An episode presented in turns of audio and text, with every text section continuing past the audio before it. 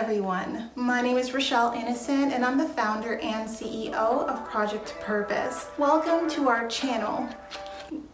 Our community is focused on fostering the intellectual and character development in children. We do this through our parent child workshops that are focused on four themes autonomy, self efficacy, compassion, and self concept in order to cultivate grit, perseverance, and resilience in each child. And we are so thrilled to be offering one of the first of its kind digital, virtual, and continuous learning environments, enabling parents and children to connect from all around the world. At Project Purpose, our overarching mandate is to renew and rebuild family, community, and relationships. Our different social media platforms provide us with an opportunity to have discussions and to create space for all topics that relate to family, community, and relationships with ourselves as well as with others, with a primary focus on mental health and education. More precisely, the ways that the institutions of mental health and education play a role and have played a role in our societies at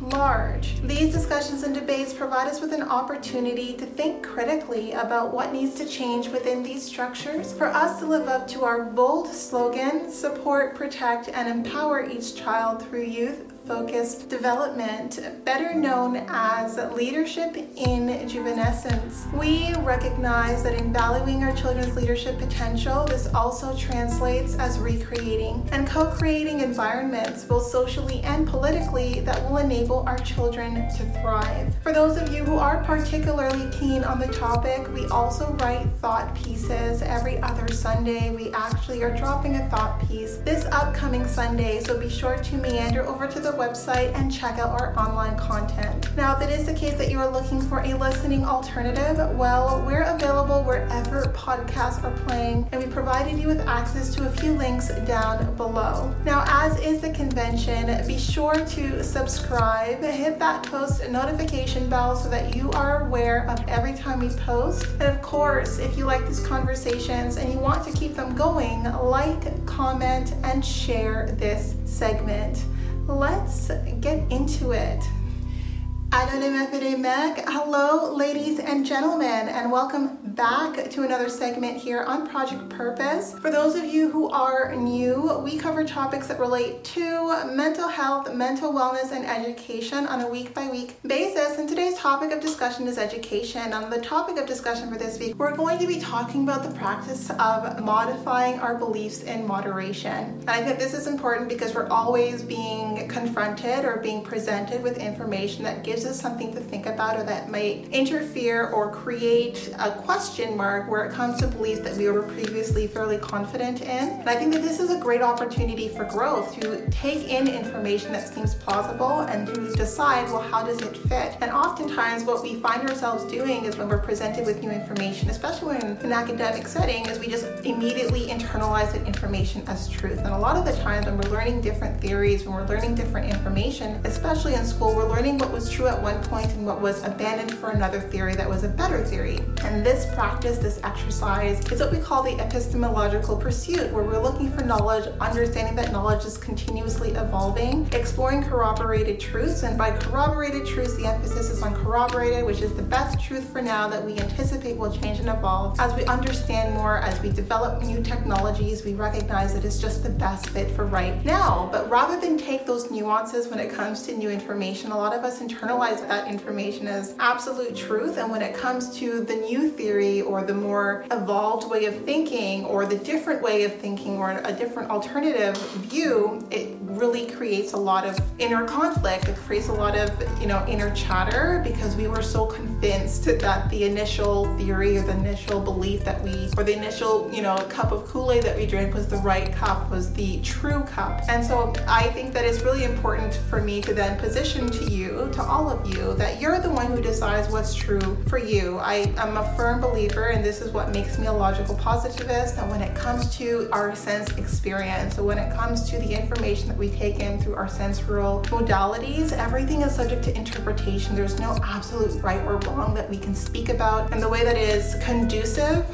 to to growth and evolution rather than dogmatic and very you know rooted black and white thinking. So we need to find a way to adapt in the gray because everything that we experience in this life through our senses is subject to to our perception of reality, right? So it's never reality; it's our perception of, of reality. And as we master language, we master the ability to speak convincingly about those experiences that are within the frame of that central aspect of life. And so when we're talking about beliefs, beliefs have this metaphysical quality where you can have a belief that isn't rooted in sense experience. You can have a belief that isn't rooted in observation or in empirical data, and that doesn't make your belief true or false, but it makes it true or false for you. But those things are not observable. So metaphysical truths, truths that are available beyond our sensory experience, truths that we explore through our thinking about the world or thinking about reality, about different realities, about you know how we feel about spirituality or how we feel about religion. These are not conversations that we can have rooted in our sense experience because these are abstract experiences. These are experiences that we can't necessarily explain in a way that is objective as we could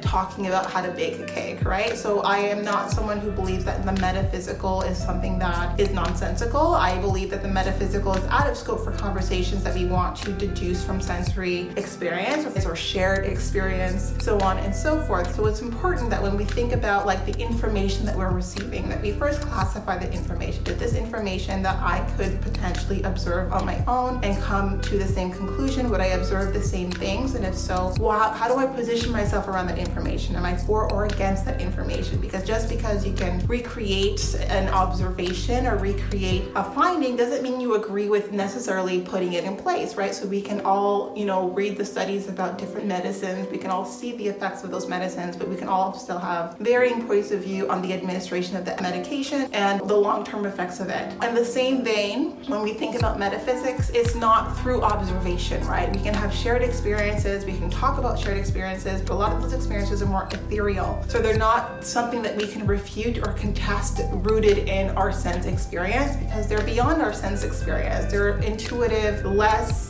tangible experiences. That doesn't make them less valuable. Again, I'm a logical positivist who believes in the power of an empiricist analysis when it comes to sense experience, but I also am, I guess, counter logical positivist in the assumption that if something isn't rooted within our sense experiences, it's beyond the realm of reality. I think it is still within the realm of reality, out of scope of, you know, being able to logically deduce observations and conclusions based on what it is that we experience through our senses. And right, we need to recognize that even our senses are subject to to being wrong sometimes our senses are flawed. But i think that when it comes down to our beliefs to managing moderating our beliefs we are the ones who are in the driver's seat. So even if someone wants you to believe something a specific way they package it in a specific way and they want you to take that package the same way that they brought it to you you can decide well you know this is a great package. I understand your point of view but i've decided as a way of moderating my beliefs this is the amount that i will take in and this is how it's going to affect the way that i see the world and navigate in the world around me. You don't have to take everything that is presented to you exactly the way that it's been packaged. You can decide how it fits or if it fits at all. And I think that that's the exercise that too few of us are doing. We're assuming that the information being presented to us is absolute, is, is you know, highly valuable information because someone said so, because someone put it in the curriculum, because someone decided that, that it was important enough to put in front of us. But I think it's really important that we recognize that we are the one who determines the value and the importance and the significance of the information that we are presented with. And if that information is rooted in observation and our sensory experience, if we can use our five senses to arrive to the same conclusions, then great. Like we can do that exercise and decide how we position ourselves based on our own personal set of values and ethics. But if that's like information that is beyond our sense experience, it's about more abstract, more ethereal ideals, then you decide how you, that information fits into your life, into your lifestyle, into the way that you want to live and the way that you want to show up moving forward. No one gets to decide that for you. And so that's what I wanted to talk about today because I find that people often find themselves pivoting and like experiencing whiplash, moving from one really radical belief to another, not recognizing that there are so many good things in the things that we are presented with, but not all things are that way. It's never so simple that you're presented with a set of information or a set of ideals, and it's the perfect replacement for the ideals that you have already established based on your own personal experience. I think that you need to definitely not discount the weight, the value, the significance of personal experience, and it's your personal experience that should dictate to what extent any new information or any new beliefs, how they fit and how they mesh and how they mold with what your present evolving belief system is right now. And so I'm someone who is always open and ready to have my belief system evolve, but I think my belief system is so well thought through. I've spent so much time thinking about the things that I believe in. I feel that I'm so happy to moderate or to modify my beliefs. My core belief system still is fairly unmoved at this point. My core belief system, whether it's about empirical research or whether it's about observational facts, sensory experience, or whether it's about ethereal metaphysical properties or metaphysical topics and conversations, like those are fairly concretized, they're well rooted, and they're not based on one school of thought. They're based on what I found to be nuggets of truth, nuggets of value, and all of the schools of thought that I've been exposed to, including my own personal life up until now. And that's hard work, it's heavy lifting, but it's the lifting that we each need to do to be the cognitive misers, the critical thinkers that need to do well, show up well, and make a difference in this world around us. Not just digest information to regurgitate it, but really think and dwell on information and decide, well, how does it fit for me? And how is that going to change and modify the way that I show up for you, for those around you, and for the people in my community, whether it's immediate local community or global. So that's the food for thought I want to leave you with today. It's a little philosophical, but I think that there's too little conversation around how we digest information, like how we should position ourselves to take in information so that we're not always drinking Kool-Aid from one, you know, radical thinker to another, so that we're not, you know, susceptible to extremist views. So those are the thoughts that I leave you with today. That is it, but definitely not all. Now, before letting you go, I would be remiss if I didn't let you know that we will be going live at least twice a month, every month for the foreseeable future on our Facebook page. So definitely be sure to tune in. Now, these events are paid events, so if you do see yourself participating in our community on an ongoing basis, then I do suggest that you take a look at one of our package plans. Yes, so we do offer package plans over and above our live events, as well as access to webinars and workshops largely focused on self mastery over and above those events. So check it out. Be part of our game changer community. Be the change that you want to see, allowing us a small role to play in your journey. We are on the road to 1K, so we do invite you to follow us across all of our social media platforms, and we look forward to chatting with all of you very soon. We'll talk to you later.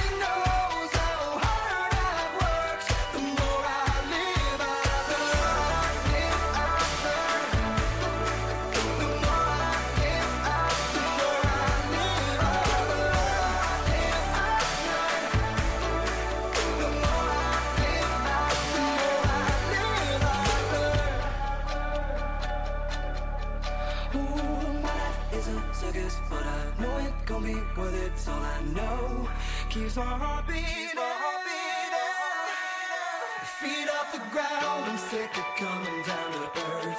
Finding my way while I'm home.